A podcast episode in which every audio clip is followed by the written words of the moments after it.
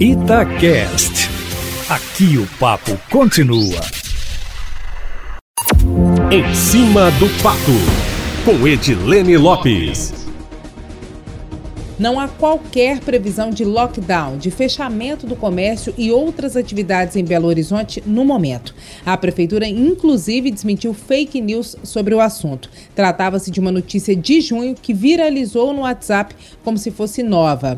Embora a taxa de transmissão da doença na capital esteja no amarelo, apresentando índices de 1,13 na segunda-feira, com diminuição para 1,11 ontem, quarta-feira, a ocupação dos leitos não é considerada preocupante no momento. No entanto, se os devidos cuidados não forem tomados, tudo pode mudar, Eustáquio. A prefeitura hoje chamou o comércio para uma conversa. Na parte da manhã foi realizada uma reunião do grupo de retomada econômica com representantes de lojas, shoppings, supermercados, bares e restaurantes. O Poder Público Municipal solicitou o empenho das entidades junto aos representados e pediu que sejam seguidos rigorosamente os protocolos sanitários, com atenção ao quantitativo de clientes nos estabelecimentos, o distanciamento entre eles e o uso de álcool em gel. A prefeitura informou que a fiscalização vinha sendo feita praticamente de forma educativa e passa a partir de agora a ser mais rigorosa, principalmente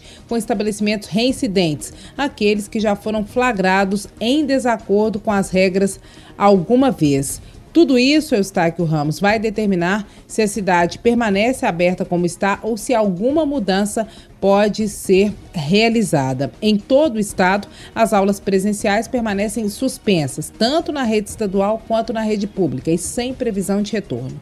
Apesar do protocolo de liberação do governo de Minas ter sido anunciado no mês passado, a questão foi judicializada e completamos oito meses sem aulas presenciais aqui no estado. Pelo andar da carruagem, retorno presencial, Eustáquio Ramos, se bobear, só no ano que vem mesmo.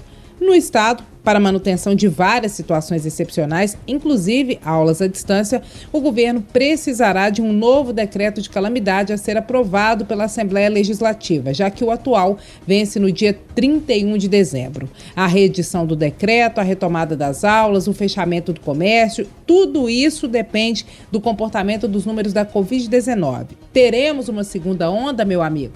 De acordo com o médico infectologista Carlos Starling, o Brasil terá uma segunda onda. Não se sabe em qual momento e se isso determinará ou não o fechamento de estabelecimentos comerciais. Tudo depende também da taxa de ocupação dos hospitais.